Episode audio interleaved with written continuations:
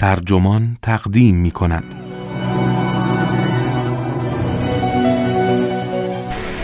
دنیا با کووید 19 دست و پنجه نرم می‌کنن ما هیچ گونه درخواستی از ایالات متحده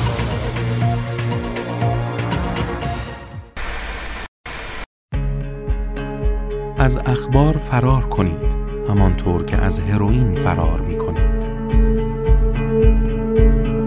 تیتر یادداشتی است نوشته رولف دوبلی که در وبسایت شخصیش منتشر شده و وبسایت ترجمان آن را با ترجمه میترا دانشور منتشر کرده است. من داد به داد مهر هستم.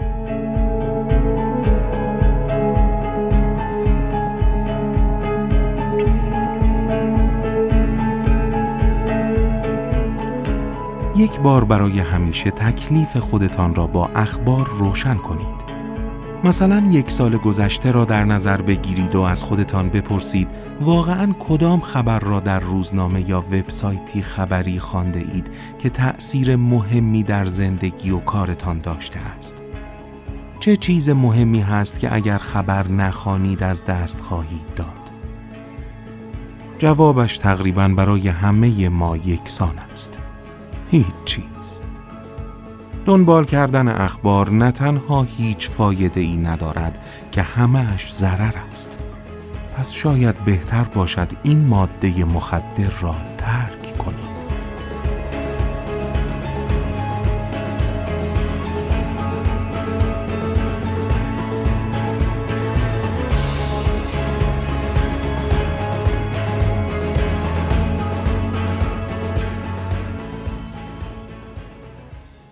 اخبار برای ذهن حکم شکر را برای بدن دارد. اطلاعات زیادی داریم و با این همه خیلی کم می‌دانیم. چرا؟ در این موقعیت ناراحت کننده قرار گرفته ایم چون دویست سال پیش نوع زهراگینی از دانش را به نام اخبار ابداع کرده ایم. زمانش رسیده تا آثار زیان بخش اخبار بر افراد و جوامع را بشناسیم و اقدامات لازم را انجام بدهیم تا از خودمان در برابر خطراتش حفاظت کنیم. انسان امروزی در اصل همان آدم قارنشین است که حالا لباسی بر تن دارد. مغزهایمان برای محیط ابتدایی شکارچی گردآورندگان بهینه شده است. جایی که در گروه های کوچک 25 تا 100 نفره با منابع محدود غذایی و اطلاعاتی زندگی می کردیم. مغزها یا بدنهایمان حالا در جهانی متضاد با چیزی زندگی می کنند که برایش طراحی شده ایم. این ماجرا منجر به مخاطره ای بزرگ و رفتارهایی نامناسب و آشکارا خطرناک شده است. در چند دهه گذشته آدمهای خوششانس خطرات زندگی با وفور وحشتناک غذا را شناختند. مثل چاقی مزمن یا دیابت و تغییر در رژیم غذایی ما را شروع کردند. اما اکثرمان هنوز متوجه نیستیم که اخبار برای ذهن حکم شکر را برای بدن دارد. حزم اخبار راحت است. رسانه ها تکه های کوچکی از موضوعی بی اهمیت را به خوردمان می دهند. خبرهای دست اولی که واقعا ربطی به زندگی های ما ندارند و نیازی نیست دربارهشان فکر کنیم. به همین دلیل است که تقریبا هیچ وقت از اخبار سیر نمی شویم. برخلاف خواندن کتاب و مقالات طولانی و عمیق مجلات که مستلزم درنگ و تأمل هستند می توانیم مقادیر نامحدودی از اخبار کوتاه را که مثل آب های رنگی برای ذهن هستند ببلعیم. امروز در مواجهه با بار اضافی اطلاعات به همان جایی رسیده ایم که 20 سال پیش در رابطه با مصرف غذا با آن روبرو شده بودیم. داریم متوجه می شویم که اخبار تا چه حد می تواند خطرناک باشد و یاد می گیریم که اولین گام ها را به سمت نوعی رژیم اطلاعاتی برداریم. تلاشم این است که خطرات زیانبار اخبار را توضیح بدهم و راههایی برای مقابله با آن پیشنهاد کنم.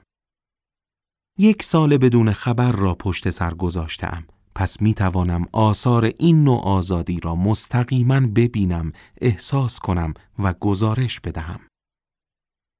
حواس پرتی کمتر، زمان بیشتر، اضطراب کمتر، تفکر عمیقتر، بصیرت بیشتر. آسان نیست ولی ارزشش را دارد. دوست خوبم نسیم نیکولاس طالب نویسنده ی کتاب قوی سیاه یکی از اولین کسانی بود که مصرف خبر به نظرش مشکلی جدی آمد. بسیاری از بینش هایی که در ادامه خواهید شنید را مدیون او هستم. یک اخبار به شکلی نظاممند باعث گمراهی ما می شود. گزارش های خبری جهان واقعی را نشانمان نمی دهند. مغزهایمان طوری شکل گرفتهاند که به حمله این محرک ها توجه کنند. محرک های مشهود، بزرگ، فضاحتبار، هیجان انگیز، شکه کننده، مرتبط با آدمها، داستانوار، سریعا در حال تغییر، پر سر و صدا و واضح. بنابراین در مغزهایمان برای خورد اطلاعات نامحسوستر جای چندانی برای توجه باقی نمیماند.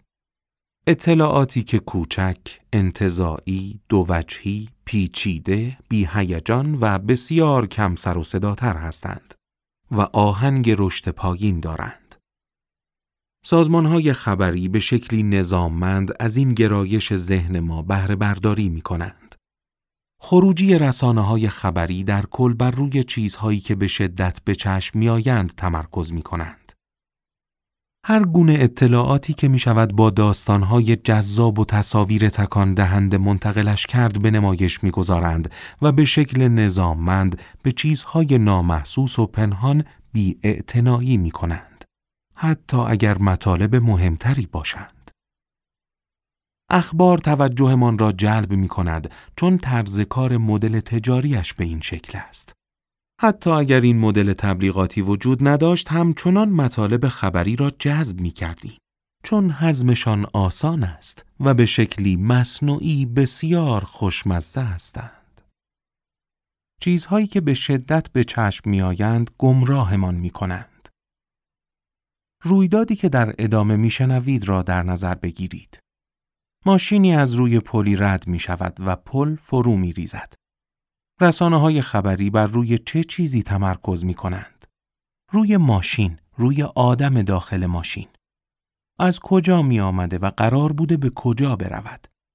چطور این حادثه را تجربه کرده؟ البته اگه زنده بماند. چه جور آدمی بوده است؟ اما همه اینها کلن بی ربط است. چه چیزی مهم است؟ استحکام ساختاری پل خطر پنهانی که کمین کرده بوده و شاید در پلهای دیگر هم مخفی باشد. این درسی است که باید از چنین حادثه ای گرفت. آن ماشین اصلا مهم نیست. هر ماشینی می توانست باعث شود پل فرو بریزد.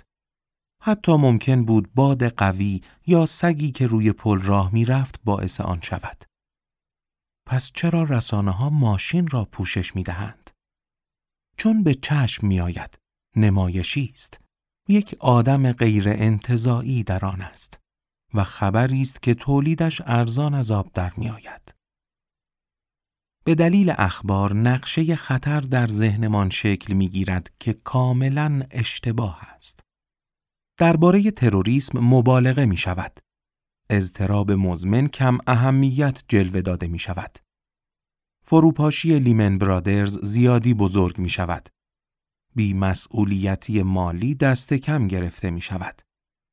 به فضانوردان زیادی بها داده می شود. قدر پرستاران دانسته نمی شود. به بریتنی اسپیرز ارزش بیجا داده می شود. به گزارش های هیئت بین دولتی تغییرات اقلیمی کم بها داده می شود. درباره سقوط هواپیماها قلوب می شود و یا مقاومت به آنتیبیوتیک ها کوچک انگاشته می شود. وقتی در برابر رسانه های خبری قرار می گیریم به اندازه کافی اقلانی عمل نمی کنیم. خبر خواندن کار بسیار خطرناکی است چون نقشه احتمالی که از مصرف اخبار به دست میآوریم کاملا متفاوت از خطرهای واقعی مقابلمان است. هرچقدر هم از نظر فکری باریک بین باشید تماشای سقوط هواپیما در تلویزیون باعث می شود نگرشتان به ریسک بدون توجه به احتمال واقعی آن تغییر کند. اگر فکر می کنید می توانید با قدرت تأمل درونی خود این سوگیری را تعدیل کنید در اشتباهید. بانکداران و اقتصاددانان که انگیزه های قدرتمندی برای تعدیل مخاطرات با استفاده از اخبار دارند نشان داده اند که نمی توانند. تنها راهکار خودتان را به طور کامل از مصرف اخبار جدا کنید. دو اخبار بی ربط است. از بین حدود ده هزار داستان خبری که در دوازده ماه گذشته خانده اید از خبری نام ببرید که به خاطر آگاهی از آن توانستید تصمیم بهتری درباره موضوعی مهم و تأثیر گذار در زندگیتان، شغلتان و کسب و کارتان بگیرید. و مقایسه کنید با دانشی که اگر آن اخبار را نمی بلعیدید از قبل داشتید. نکته این است. مصرف اخبار به عواملی که واقعا برای زندگی شما مهمند ربط چندانی ندارد. در بهترین حالت سرگرمی است. اما همچنان بی ربط به شمار می رود. فرض کنید که برخلاف تمام احتمالات خبری پیدا کردید که به میزان زیادی کیفیت زندگیتان را بالا برده است. منظورم در مقایسه با وضعیتی است که برای زندگیتان پیش می آمد. اگر آن خبر را نخوانده یا ندیده بودید، مغزتان باید چقدر چیزهای جزئی و بی اهمیت را حذف می کرد تا به آن اطلاعات با ارزش مرتبط می رسید. حتی این سوال هم تحلیلی بازندیشانه است. با نگاهی به آینده احتمالا نمی توانیم ارزش یک خبر را تا قبل از اینکه نتیجه اش را در آینده ببینیم بفهمیم. پس مجبوریم هر چیزی که خط تولید خبر به ما میرساند هضم کنیم. آیا ارزشش را دارد؟ احتمالا نه. در سال 1914 خبر یک ترور در سارایوو از نظر میزان اهمیت جهانیش مهمتر از همه گزارش های دیگر جلوه می کرد. اما این قتل فقط یکی از چند هزار داستانی بود که آن روز در جریان بود.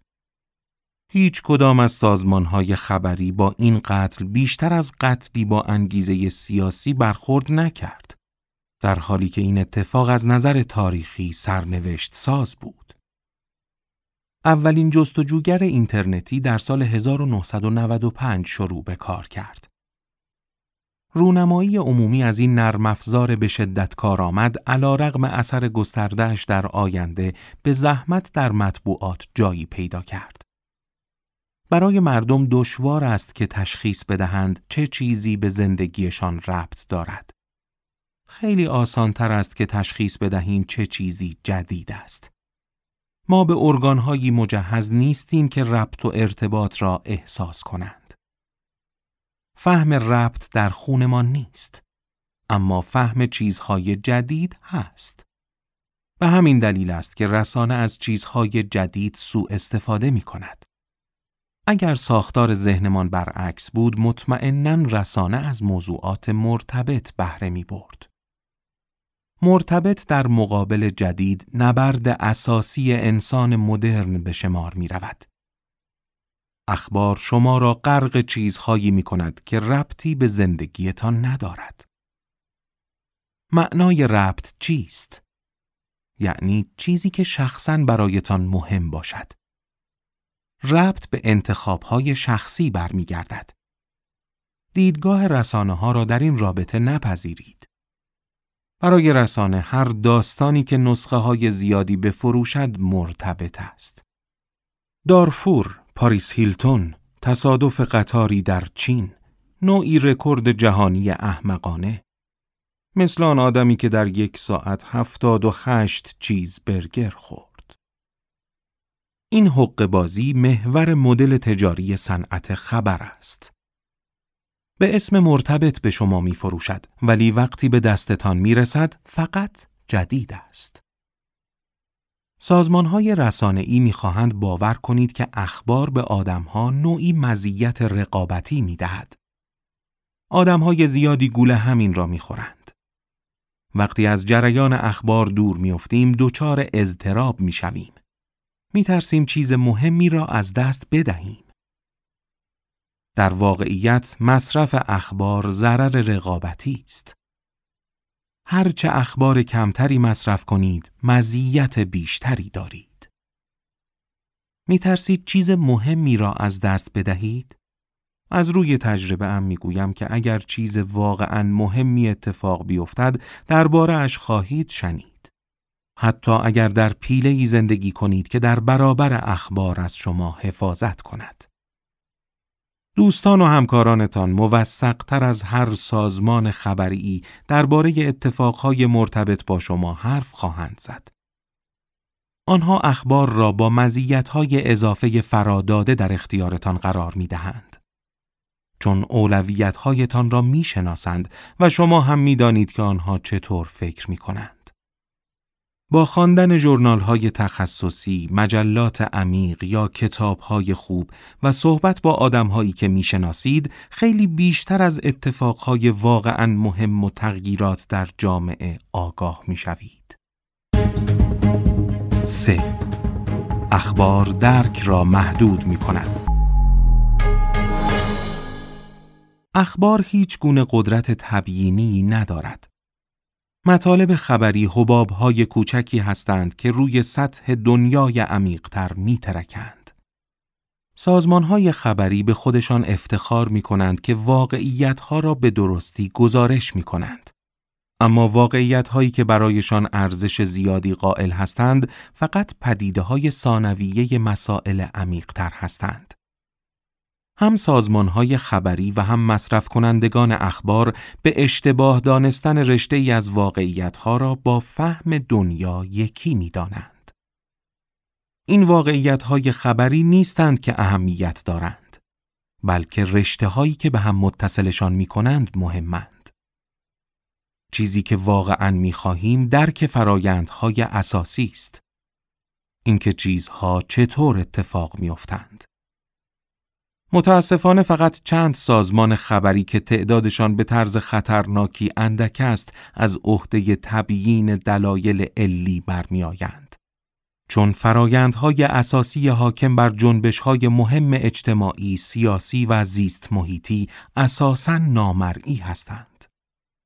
چون این فرایندهای پیچیده و غیر خطی بوده و حزمشان برای مغزهای ما و روزنامه نگاران دشوار است.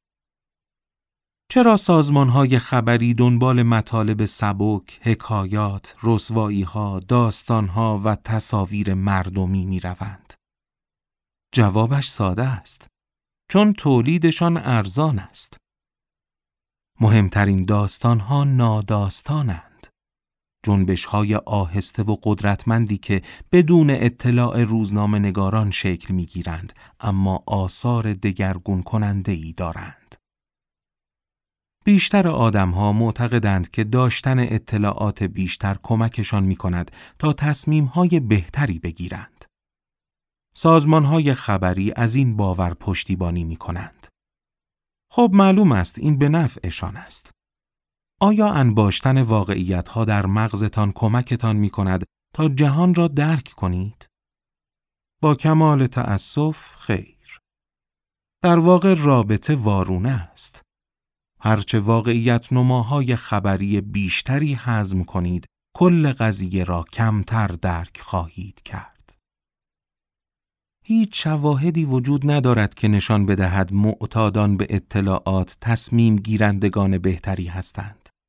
مطمئنا موفقتر از یک آدم متوسط نیستند. اگر اطلاعات بیشتر منجر به موفقیت اقتصادی بیشتر شود انتظار داریم روزنامه نگاران در رأس هرم باشند. اینطور نیست؟ تقریبا برعکسش صادق است. نمی‌دانیم چه چیزی باعث موفقیت آدم ها می شود اما اندوختن شایعات خبری قطعا دلیلش نیست. اینکه اخبار بخوانید تا جهان را درک کنید بدتر از این است که هیچ چیزی نخوانید. بهترینش این است خودتان را به طور کامل از مصرف روزانه اخبار دور کنید. چهار اخبار برای بدنتان سمی است. اخبار دائما سیستم لیمبیک یا دستگاه کناره‌ای را به کار می اندازد. داستانهای وحشت آفرین موجب آزادسازی موجهایی از گلوکوکورتیکوئید یا کورتیزول می شوند. این اتفاق سیستم ایمنی بدنتان را از کنترل خارج می کند و جلوی انتشار هورمون‌های رشد را می گیرد. به عبارت دیگر بدنتان خودش را در حالت اضطراب مزمن می بیند.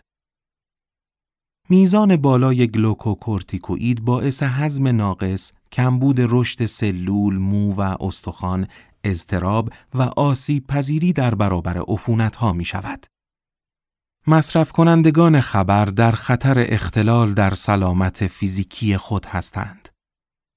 سایر اثرات جانبی احتمالی اخبار عبارتند از ترس، پرخاشگری، تقلیلگرایی و حساسیت زدایی. 5. اخبار به طور گسترده ای خطاهای شناختی را افزایش می دهد. اخبار به منشأ تمام خطاهای شناختی خوراک می دهد. سوگیری تأییدی به طور خودکار و سیستماتیک شواهدی که در تضاد با پیشفرزهایمان هستند را به نفع شواهدی که باورهایمان را تأیید می کنند رد می کنیم.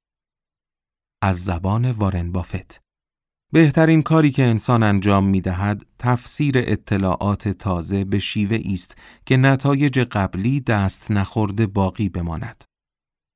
این سوگیری تأییدی است. مصرف اخبار مخصوصا پذیرش اخبار سفارشی این خطای انسانی را تشدید می کند. نتیجهش می شود این که در قباری از داده های ظاهرا تأیید کننده راه می رویم. حتی وقتی احتمالا نظریه هایمان درباره جهان و خودمان اشتباه است. مستعد اطمینان بیش از حد به خود می شویم. دست به ریسک های احمقانه می‌زنیم و درباره فرصت ها اشتباه قضاوت می کنیم. اخبار نه تنها سوگیری تأییدی را تغذیه می کند بلکه باعث تشدید خطای شناختی دیگری نیز می شود. سوگیری داستان مغزهایمان در تمنای داستانهایی هستند که با عقل جور در بیایند حتی اگر با واقعیت تطبیق نداشته باشند و سازمانهای خبری با کمال میل این داستانهای ساختگی را عرضه می کنند. به جای اینکه فقط گزارش بدهند که بازار سهام دو درصد افت یا رشد کرده، گویندگان تلویزیونی خبر اعلام می کنند بازار به دلیل X دو درصد افت داشت.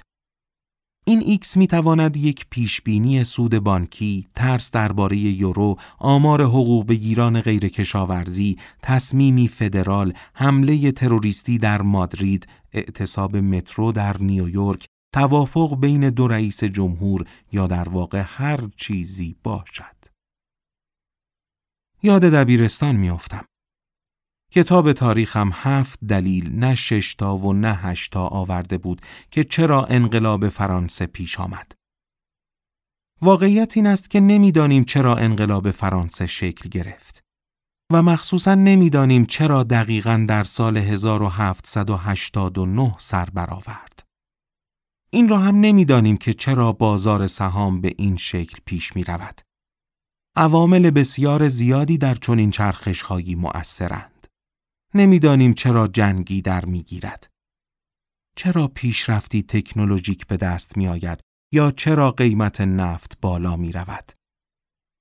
هر روزنامه نگاری که می نویسد بازار به خاطر X به تحرک افتاد یا فلان شرکت به دلیل Y ورشکست شد احمق است.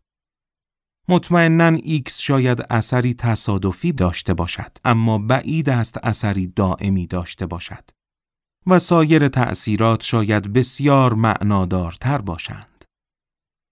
گزارش های خبری تا حد زیادی چیزی جز داستان و حکایت ندارند که در نهایت جانشین تحلیل های منسجم می شود. حالم از این نحوه بی ارزش تبیین جهان به هم می خورد. چون این کاری ناشایست است، غیر منطقی است، تقلب است و حاضر نیستم اجازه بدهم تفکرم را آلوده کند. شش اخبار جلوی تفکر را می گیرد. تفکر مستلزم تمرکز است. تمرکز به زمانی بدون مزاحمت نیاز دارد.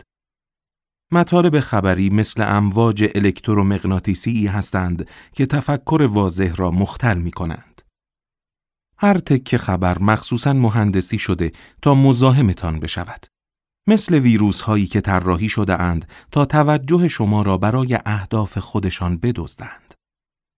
این ربطی به دزدیدن زمان ندارد بلکه به ناتوانی در تفکر واضح مربوط می شود. چون خودتان را در برابر یک جریان واقعیت نمای مزاحم قرار داده اید. اخبار تفکر ما را سطحی می کند. اما بدتر از این هم هست. اخبار به شدت بر حافظه اثر می‌گذارد. دو نوع حافظه وجود دارد. ظرفیت حافظه بلند مدت تقریبا نامحدود است. اما حافظه کوتاه مدت به مقدار بسیار کمی داده دشوار محدود می شود. سعی کنید بعد از اینکه برای اولین بار شماره تلفنی ده رقمی را شنیدید تکرارش کنید. راهی که از حافظه کوتاه مدت به حافظه بلند مدت در مغز می رسد باریک و شلوغ است. اما هر چیزی که بخواهید درک کنید باید از این مسیر بگذرد. اگر این مسیر مختل شود هیچ چیزی از آن عبور نمی کند. چون اخبار تمرکز را به هم می‌زند و عملا ادراک را تضعیف می کند. نمی توانید یک ساعت از پاریس دیدن کنید همانطور که نمی توانید بازدیدی دو دقیقه ای از موزه هنر مدرن داشته باشید. چرا؟ چون مغزتان برای اینکه گرم شود نیاز به زمان دارد.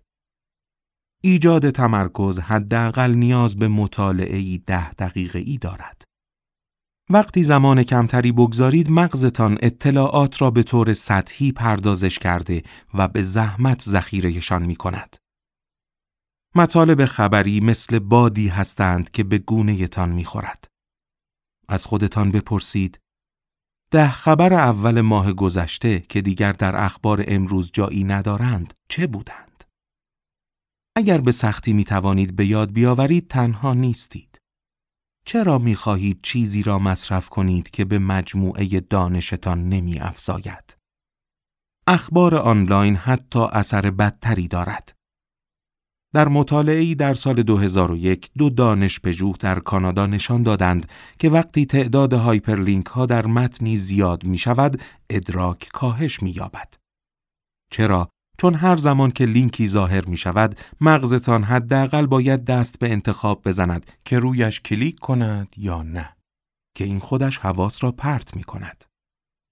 مصرف کنندگان خبر دیوانه موضوعاتی هند که هیچ ربطی به آنها ندارد. و مصرف کنندگان اخبار آنلاین بزرگترین دیوانگان عالمند. اخبار سیستمی مزاحمت آفرین است. توجهتان را می تا فقط به همش بریزد. در کنار کمبود گلوکوز در جریان خونتان حواس پرتی جدید بزرگترین مانع برای تفکر واضح است. هفت اخبار ساختار مغزتان را تغییر می دهد. اخبار مثل مواد عمل می کند. وقتی داستانی آغاز می شود، طبیعتا می خواهیم بدانیم که به کجا می کشد. با صدها خط داستان من درآوردی در سرمان چون این میلی بیش از پیش جذاب شده و بی به آن دشوار می شود. چرا اخبار اعتیاد آور است؟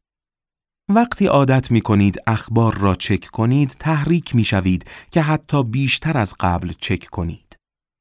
توجهتان روی اتفاقهایی که سریع رخ می‌دهند متمرکز است. پس تشنه هستید تا داده های بیشتری دربارهشان کسب کنید. این موضوع با فرایندی به نام تقویت بلند مدت انتقال سیناپسی یا LTP و مدارهای پاداش در مغز شما ارتباط دارد. معتادان دنبال مقدار بیشتری ماده مخدر هستند تا حالشان خوب شود. چون در مقایسه با غیر معتادان به تحریک بیشتری نیاز دارند تا به آستانه پاداش رضایت بخش برسند. اگر توجهتان را روی چیزهای دیگر متمرکز کنید، مثلا ادبیات، علوم، هنر، تاریخ، آشپزی، رسیدگی به حیوان خانگی یا هر چیز دیگری، بیشتر بر روی چیزهای دیگر متمرکز می شوید. مغز اینطوری کار می کند. علم قبلا فکر می کرد مغز ما مجموعه ای از ارتباطهای متراکم است که بین 100 میلیارد نورون داخل جمجمه من شکل گرفته است. و این ارتباط ها تا وقتی بزرگ بشویم تا حد زیادی تثبیت شده است. امروز می‌دانیم که اینطور نیست. مغز انسان به شدت انعطاف پذیر است. سلول های عصبی به کرات ارتباط های قدیمی را قطع می کنند و ارتباطات جدیدی برقرار می کنند. وقتی با پدیده فرهنگی جدیدی از جمله مصرف اخبار وفق پیدا می کنیم، در نهایت مغزمان متفاوت می شود. تطبیق با اخبار در سطح بیولوژیک اتفاق می افتد. اخبار از نو برنامه من را می نویسند. یعنی مغزمان متفاوت کار می کند. حتی وقتی در حال مصرف اخبار نیستیم. و این خطرناک است. هرچه بیشتر اخبار مصرف کنیم، بیشتر از مدارهای عصبی مخصوص مرور و چند کارگی استفاده می کنیم. و به مدارهای عصبی مورد استفاده برای مطالعه عمیق و تفکر با تمرکز ژرف بی بیشتری می کنیم. اکثر مصرف کنندگان اخبار حتی اگر قبلا کتابخانهایی پرشور بوده باشند تواناییشان برای خواندن و درک مقالات بلند و کتاب را از دست داده اند. بعد از چهار پنج صفحه خسته می شوند. تمرکزشان از بین می رود و آشفته می شوند. دلیلش این نیست که سنشان بالاتر رفته یا برنامه هایشان سنگین تر شده است. علتش این است که ساختار فیزیکی مغزشان تغییر کرده است. به زبان استاد مایکل مرزنیچ دانشگاه کالیفرنیا سان فرانسیسکو که در حوزه انعطاف پذیری عصبی پیشگام است، مغزهایمان را آموزش داده ایم تا به مزخرفات توجه کنند. مطالعه عمیق از تفکر عمیق تمایز ناپذیر است. وقتی خبر مصرف می کنید، مغزتان از نظر ساختاری تغییر می کند. این یعنی نحوه تفکرتان تغییر می کند. کسب مجدد توانایی تمرکز و تأمل مستلزم یک رژیم همه جانبه آری از اخبار است. 8. اخبار پرهزینه است. اخبار وقتمان را تلف می کند و هزینه هایی گذاف دارد. اخبار به سه شکل بازدهی را تحت فشار قرار می دهد. اول مدت زمانی را حساب کنید که مصرف خبر می گیرد. این مدت را در واقع دارید برای خواندن، شنیدن یا تماشای اخبار هدر می دهید. دوم زمان لازم برای تمرکز مجدد یا هزینه تغییر وضعیت را جمع بزنید. این زمان را صرف می کنید تا به کاری برگردید که قبل از مزاحمت اخبار انجام می دادید و آن را هم هدر می دهید. باید افکارتان را سامان بدهید. قرار بود چه کار کنید؟ هر بار که برای بررسی اخبار در کارتان وقفه می اندازید برای اینکه دوباره حواستان را جمع کنید زمان بیشتری تلف می شود. سوم اخبار حتی ساعتها بعد از اینکه خبرهای داغ امروز را هضم کردیم حواسمان را پرت می کند. داستانها و تصاویر خبری برای ساعتها و گاهی روزها بعد از شنیدن خبر در ذهنتان تداعی می شود و مدام رشته افکارتان را پاره می کند. چرا می خواهید چون این بلایی سر خودتان بیاورید؟ اگر هر روز صبح پانزده دقیقه روزنامه بخوانید، بعد در طول نهار پانزده دقیقه و قبل از خواب هم پانزده دقیقه اخبار را چک کنید، دارید زمان قابل توجهی را از بین می‌برید. بعد وقتی سر کار هستید پنج دقیقه اینجا و آنجا به اضافه حواس پرتی و زمان تمرکز مجدد. ساعتهای کارآمدی را از دست می دهید که در کل حداقل نصف روز در هر هفته می شود. نصف روز و برای چه؟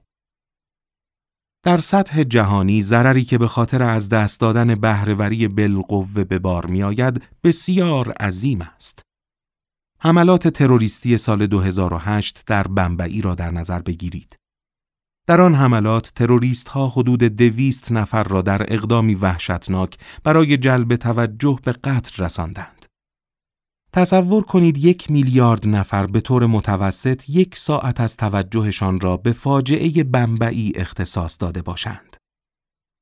پیگیری اخبار، تماشای گزارش ها در تلویزیون و فکر کردن به آن. تعداد کاملا حدسی است اما تخمین ها خیلی بیشتر از این حدس است. هند به تنهایی بیش از یک میلیارد نفر جمعیت دارد. خیلی هایشان روزهای زیادی را به پیگیری این ماجرا گذراندند. یک ساعت از یک میلیارد نفر می شود یک میلیارد ساعت که برابر است با بیش از صد هزار سال. میانگین جهانی امید به زندگی امروز 66 سال است. پس تقریبا دو هزار جان با مصرف خبر بلعیده شد. این رقم خیلی بیشتر از تعداد افرادی است که کشته شدند. به نحوی گویندگان خبر به شرکای ناخواسته تروریست ها تبدیل شدند. حداقل حملات بمبئی چیزی جدی بود. به تعداد ساعتهایی نگاه کنید که وقتی مایکل جکسون مرد از دست رفت. هیچ محتوای واقعی در این داستانها نبود و میلیون ها ساعت هدر رفت. اطلاعات دیگر کالایی کمیاب نیست اما توجه هست چرا به آسانی باید هدرش داد نباید نسبت به پول، حیثیت یا سلامتتان اینقدر بیمسئولیت باشید چرا ذهنتان را هدر می دهید؟ 9. اخبار پیوند بین اعتبار و دستاورد را قطع می کند. اعتبار بر اینکه مردم چطور در جامعه همکاری می کنند اثر می گذارد. در زمان نیاکانمان حیثیت فرد مستقیم با دستاوردهایش ارتباط داشت. وقتی می دیدید یکی از اعضای قبیلهتان با دست خالی ببری را کشته است، حرف شجاعتش را در همه جا پخش می کردید. با ظهور تولید انبوه خبر مفهوم عجیب شهرت وارد جامعه من شد. شهرت گمراه کننده است چون مردم عموماً به دلایلی مشهور می شوند که ربط چندانی به زندگی ما ندارد. رسانه بی دلیل به ستاره های فیلم و گویندگان خبر شهرتی تزمینی می دهد. اخبار رابطه بین حیثیت و دستاورد را از هم می پاشد. فاجعه این است که این نوع انگشت نمایی پرسر و صدا دستاورد کسانی که سهم چشمگیرتری در جامعه دارند را نادیده می‌گیرد. ده اخبار را روزنامه نگاران تولید می کنند. روزنامه نگاران حرفه‌ای خوب برای داستانهایشان وقت می‌گذارند. صحت اطلاعاتشان را بررسی می کنند و سعی می کنند به همه جنبه ها فکر کنند. اما مانند هر حرفه دیگری در روزنامه نگاری هم کارآموزانی ناشایست و غیر منصف وجود دارند که زمان یا ظرفیتی برای تحلیل عمیق ندارند. شاید نتوانید فرق بین یک گزارش حرفه‌ای شسترفته را با مقاله ای شتاب زده که نویسنده ای به خاطر پول و با انگیزه های پنهانی نوشته است بفهمید. همه آنها شبیه خبر هستند. تخمین من کمتر از ده درصد از داستانهای خبری اصیل هستند. کمتر از یک درصد واقعا تحقیقی هستند. و فقط هر پنجاه سال یک بار روزنامه نگاران پرده از اتفاقی مثل واترگیت برمیدارند. بسیاری از گزارش ها دانش عمومی، تفکرات سطحی، گزارش های دیگران و هرچه می‌توان در اینترنت پیدا کرد را سرهم می کنند. بعضی از روزنامه نگارها از روی هم کپی می کنند یا به نوشته های قدیمی ارجاع می دهند. بدون اینکه لزوما از حک و اصلاحات آنها مطلع باشند. کپی برداری و کپی برداری از کپی ها تعداد خطاها در داستان ها و بی ربطیشان را چند برابر می کند. یازده واقعیت های گزارش شده گاهی و تخمین ها همیشه اشتباه هستند. گاهی فکت هایی که گزارش می شوند صرفاً اشتباه هستند. با کاهش بودجه ویراستاری در نشریات اصلی بررسی فکت ها شاید مرحله در معرض خطر انقراض در فرایند خبر باشد. مجله نیویورکر به خاطر بررسی fact ها شهرتی افسانه ای دارد.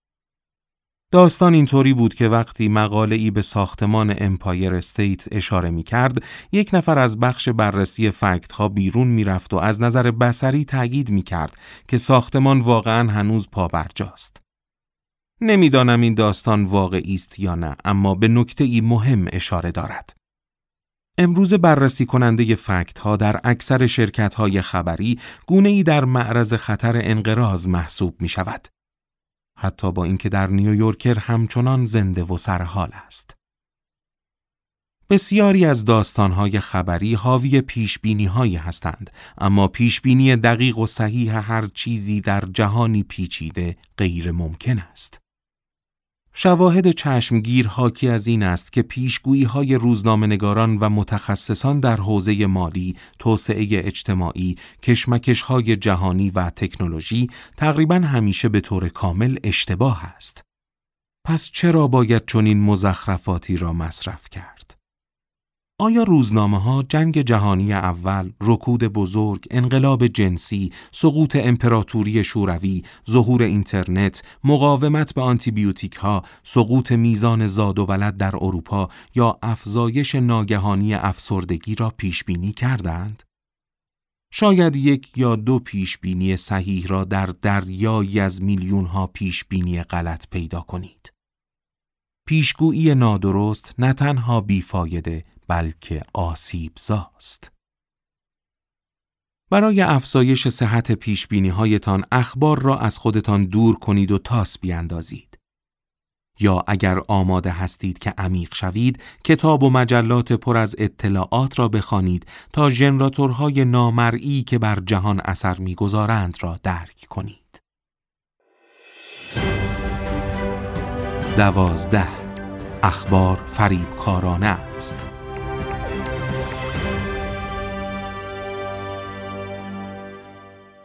گذشته تکاملیمان ما را به یک مزخرف یا به خوب برای تعاملات رو در رو مجهز کرده است. به طور خودکار از نشانه های زیادی استفاده می کنیم تا پنهانکاری و فریب را شناسایی کنیم. نشانه هایی که فراتر از پیام شفاهی بوده و ژست، حالات صورت و نشانه های اضطراب مثل کف دست عرق کرده، سرخ شدن و بوی بدن را در بر می‌گیرند. وقتی در دسته های کوچک و کنار دیگر آدم ها زندگی می کنیم، تقریبا همیشه از سابقه پیام آور خبر داریم. اطلاعات همیشه با مجموعه غنی از فراداده همراه است. امروز حتی دقیق ترین خوانندگان هم می بینند که تمایز داستانهای خبری منصفانه از داستانهایی که طبق دستور کارهای خصوصی نوشته شده اند دشوار و انرژی بر است. چرا متحمل چنین کاری شویم؟ داستانها برای خوشنودی تبلیغ کنندگان یعنی سوگیری تبلیغاتی یا مالکان رسانه یعنی سوگیری شرکتی انتخاب یا تحریف می شوند. و هر خروجی رسانه ای گرایش دارد چیزی را گزارش کند که هر کس دیگری گزارش می کند و از داستانهایی که ممکن است برای کسانی توهینآمیز تلقی می شود اجتناب می کند. یعنی سوگیری جریان غالب. صنعت روابط عمومی به بزرگی صنعت گزارش خبر است.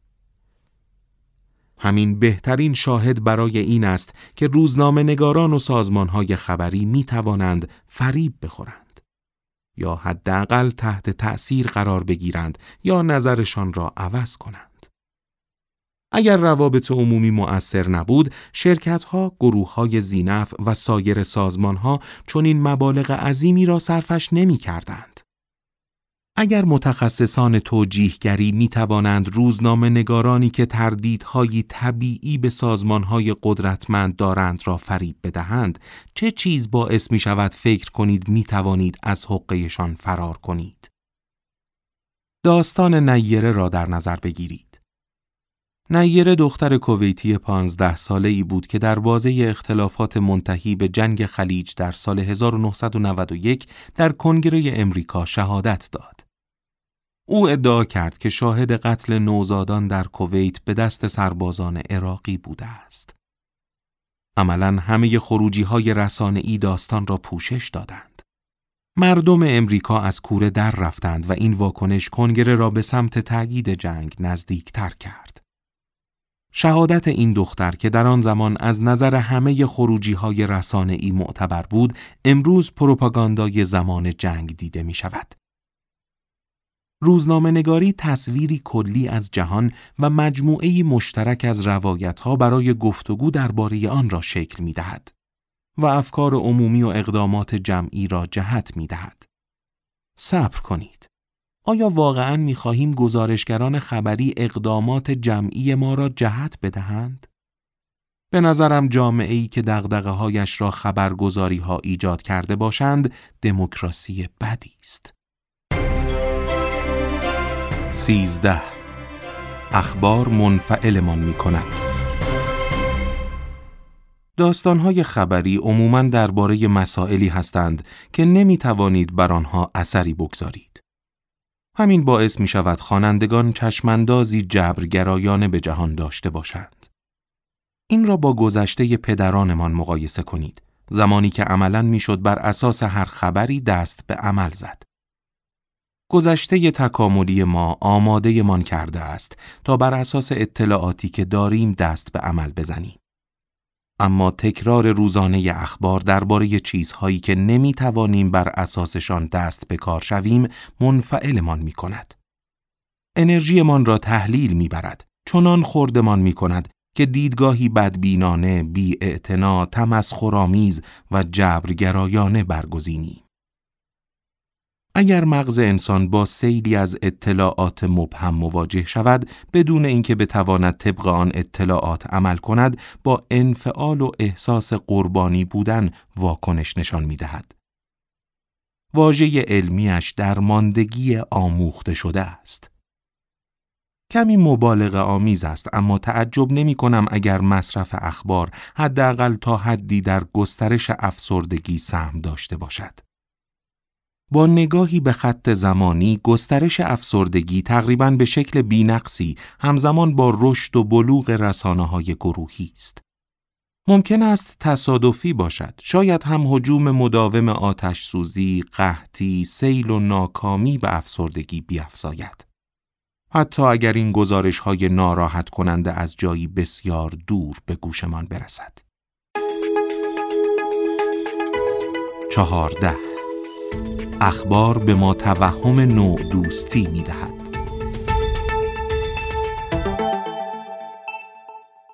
کاتلین نوریس حتی اگر با اکثر ایده هایش موافق نباشم خیلی خوب نوشته است.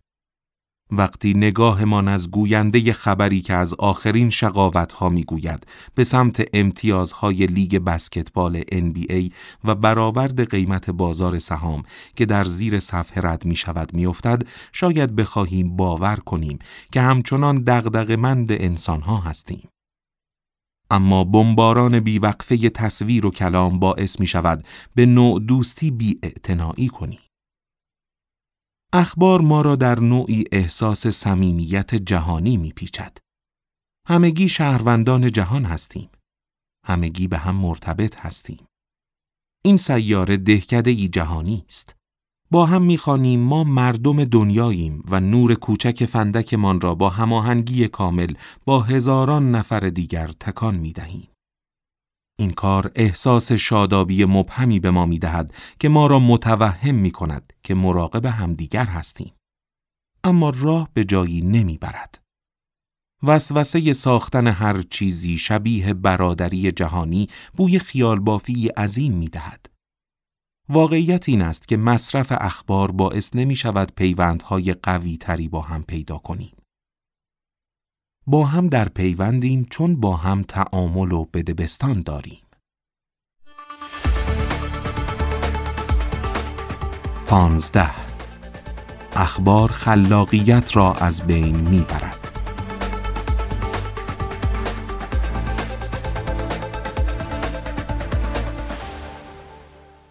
چیزهایی که از قبل می‌دانیم خلاقیتمان را محدود می کند. و همین دلیل است که ریاضیدانان، نویسندگان، آهنگسازان و کارآفرینان اغلب خلاقانه ترین کارهایشان را در سن پایین تولید می کنند. آنها خیلی به چیزهایی که قبلا امتحان شده است توجهی ندارند. مغزهایشان از فضای گسترده و خالی از سکنه ای که به آنها جسارت می دهد تا ایده های جدیدی را مطرح و دنبال کنند لذت می برد. حتی یک مغز واقعا خلاق نمی شناسم که معتاد به اخبار باشد. حتی یک نویسنده، آهنگساز، ریاضیدان، پزشک، دانشمند، موسیقیدان، طراح، معمار یا نقاش. از طرف دیگر دسته بزرگی از مغزهایی می‌شناسم که به شکل وحشتناکی غیر خلاق هستند و اخبار را مثل مواد مخدر مصرف می کنند. اثر خلاقیت کش اخبار شاید به دلیل ساده تری باشد که قبلا گفتیم. حواس پرتی اصلا نمی‌توانم تولید ایده های نوآورانه را با حواس پرتی که اخبار همیشه به همراه دارد تصور کنم. اگر می‌خواهید راهکارهای قدیمی مطرح کنید، اخبار بخوانید. اگر دنبال راهکارهای جدید هستید، اخبار نخوانید.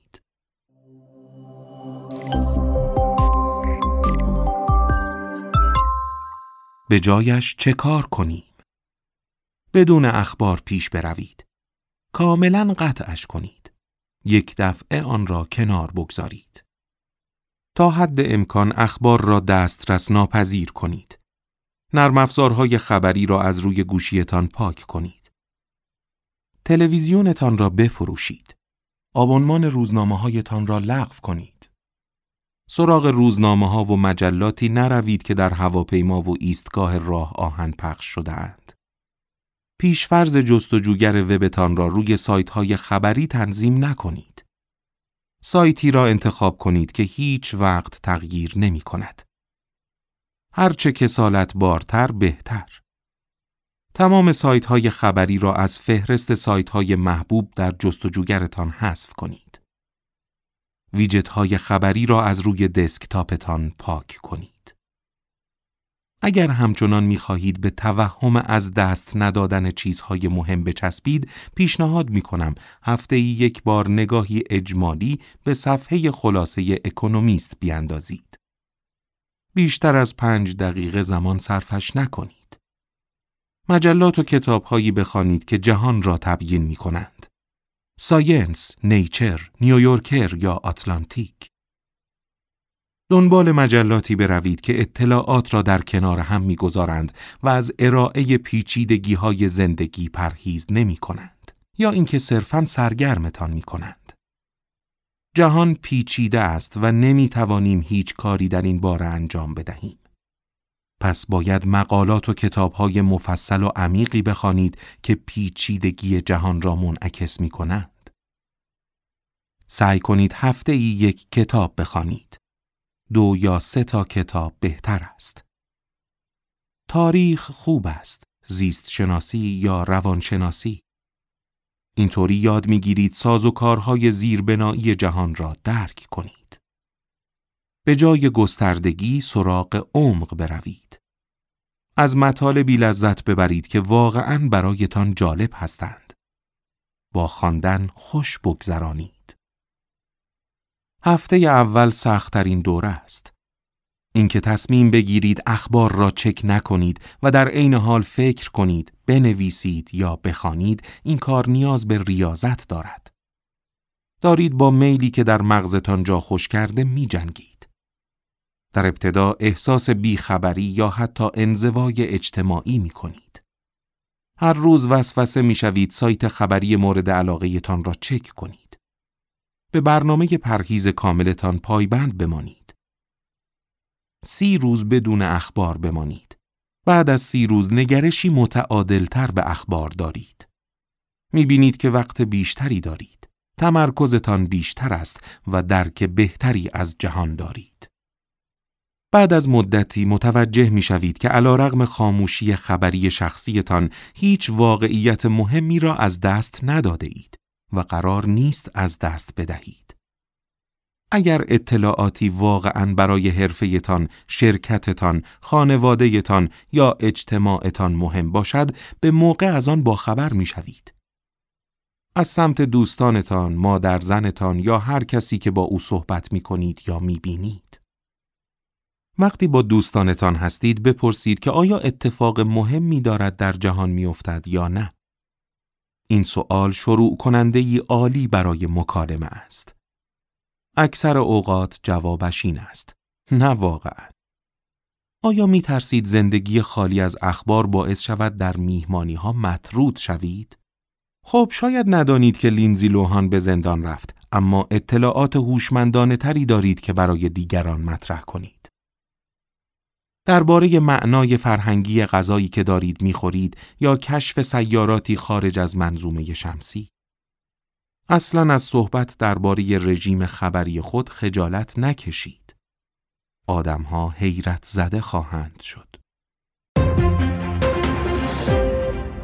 اخبار خوب جامعه نیاز به روزنامه نگاری دارد اما به شیوه ای متفاوت. روزنامه نگاری تحقیقی برای هر جامعه ای لازم است.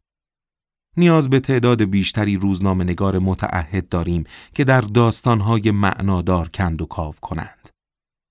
نیاز به نوعی گزارشگری داریم که بر جامعه ما نظارت داشته باشد و حقایق را کشف کند. بهترین مثالش واترگیت است. اما یافته های مهم لزوماً به شکل اخبار در نمی آیند.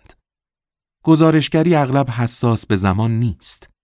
مقالات طولانی مجلات و کتابهای عمیق محلهای خوبی برای روزنامه نگاری تحقیقی هستند و حالا که اخبار را کنار گذاشته اید وقت دارید که آنها را بخوانید.